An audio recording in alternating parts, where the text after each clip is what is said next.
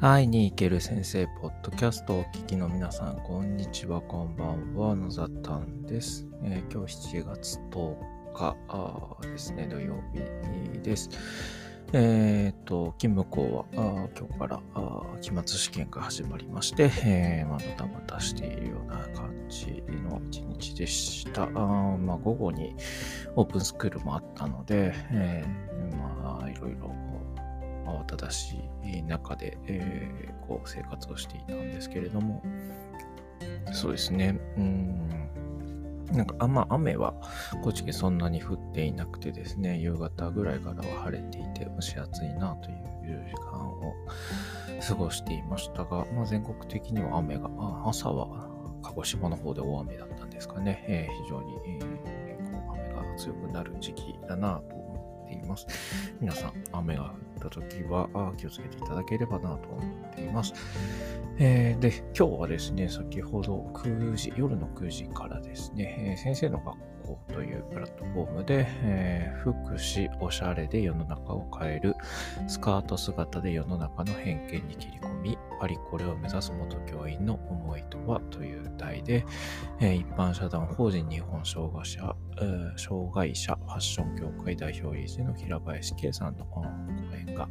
ありまして、えー、それを聞かせていただいてました。あの90分間だったんですけれども、もうあっという間といいますか、うん、すごい力強いお話を聞くことができて、えー、すごいいいいい時間というか幸せな時間を過ごすことができました。えー、っと、そうですね、平林さんは、僕は多分、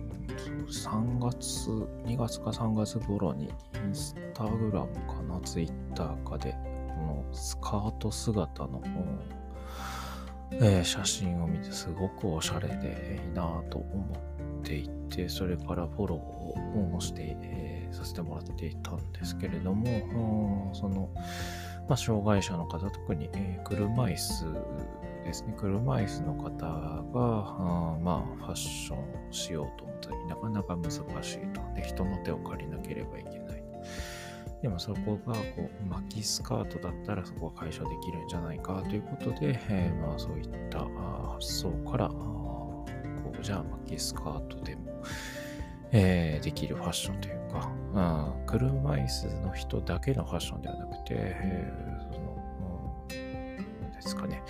誰でもがファッションとして着れる形、男性であって女性であっても、その巻きスカート的なものを履くことでおしゃれになれればいいよねっていうような、そういったあファッションでのブランドですね。ボ,、えー、ボトモールというブランドですね。うん、そちらの立ち上げたあ平林さんです。で、まあ将来、えー、パリコレを目指しているというので、えー、これも非常に面白いストーリーだなと感じていたんですけれども、えっ、ー、と、まあお話の中でやっぱり何度も何度もこう出てきたのが、あの、まあ自分の人生どうやって使うかって大事ですよね、とかですね。あの、まあ一のきりの人生だから時間、まあ時間って命だよね、と本当に重たい言葉だなっていうふうに感じました。えー、っと、そうですね。えーまあ、なかなかこう、あまりこう、おぴらに話すことではないのかもしれないですけど、僕も高校生の時の友人が2人、えー、と、もう若くして、えー、1人は10年も以上前ですね。えー、もう1人ももう10年前なのか、えー、ちょっと亡くしていまして、で、2人とも、まあ、僕僕も入れて3人か、えーまあ、教育に携わるようなことをやっていて、僕だけ残っているような、そんな感じで、えー、何かこう、改めてこう思うと教育で何かできるんじゃないかな、教育という文脈で何かできるんじゃないのかなっていうのを、まあ、もう40過ぎてからぐらいはやっぱ思うようになってきて、うん、なんかこう、人生どうやって使っていこうっていうのを改めてこう考える、うん、いいきっかけ、えーうん、ああ、いいきっかけじゃないですね。その、改めてこう思ってはいたんですけども、その背中を押してもらえたような、すごい勇気づけられた、そんな話でした。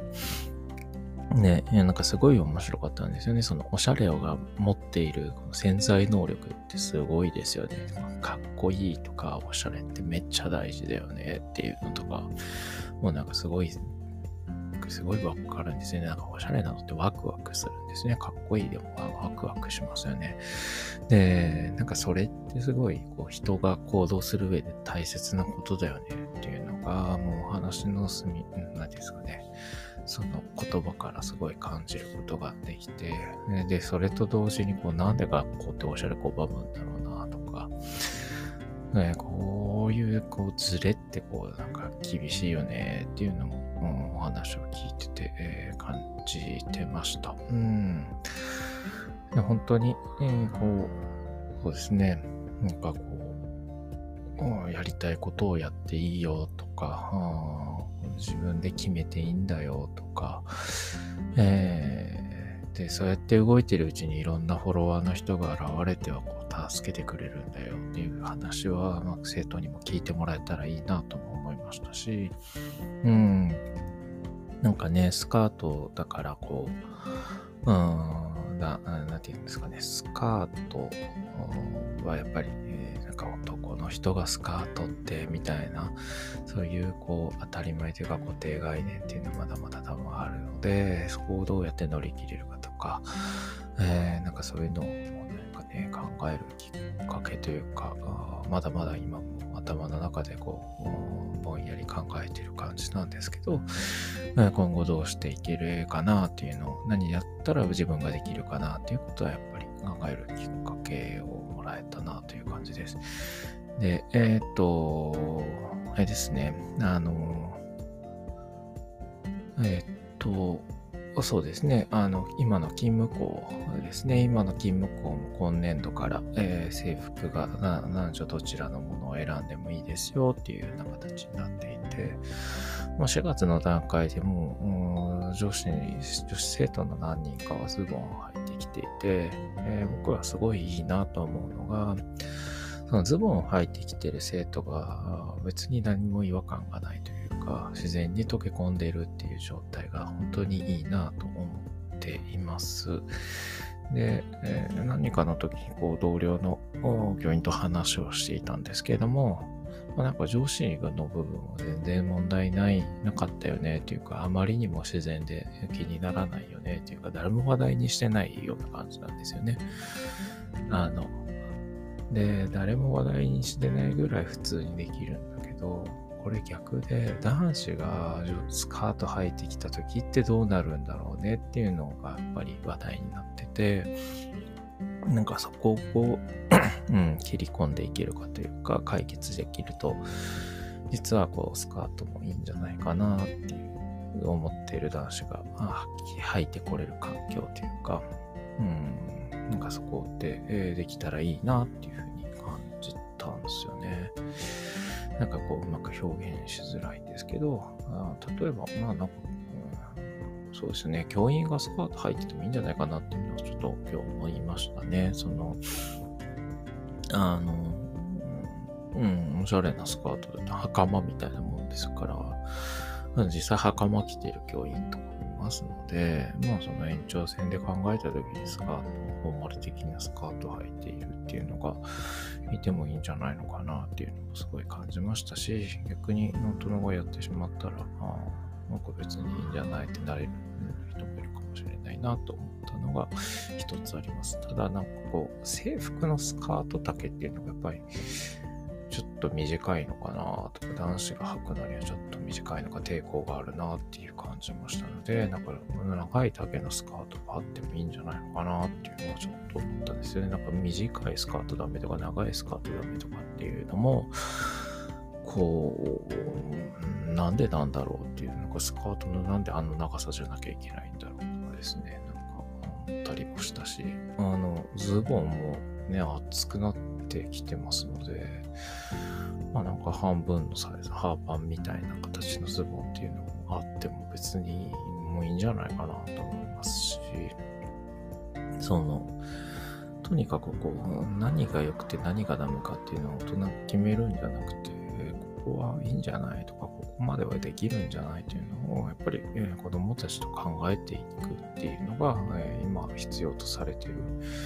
世の中がどんどん変わっていく中で、えー、今までの固定概念とか今までの偏見といったものを壊していくというか、偏見に対してこう疑問を呈する機会っていうのを、やっぱり学校で、えー、そうですね、なんかこう考えられる機会っていうのができたら、本当にいいんだろうなってていうふうに今日、うん、講演を聞いてて思いました。で、その一つの材料として、その例えば教員がスカート履いてるのってダメなのとか、うん、男子がスカート履いてるのって本当にダメなのかねとか、ダメじゃないです。なんか違和感があるっていうのはなんでなんだろうねみたいな、そういう、こう、なんだろう、なんか今までそういうのを考えてこなかったけどね、みたいなところをこう、ぐちゃぐちゃっとかき混ぜてみるっていうのが、今必要とされてるのかなっていうふうに、うん、なんか感じたいい、いい夜でした。はい。というわけで、えっと、あの、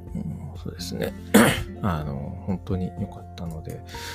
まあ、あの、イベント終わってしまったので、えっと、これですね、先生の学校っていうプラットフォームのやつを月、えー、500円しない、えー、会員になるとですね、あの、アーカイブが見ることができるので、もしよければですね、あの、興味がある方見ていただいてもいいのかなと思いますし、まあ、あの、イベントの記事とか上がったりしますので、あの、先生の学校に興味を持つ方増えていただければなと思いますし、あの、平林圭さんのツイッターとかインスタグラム見ていただけたら、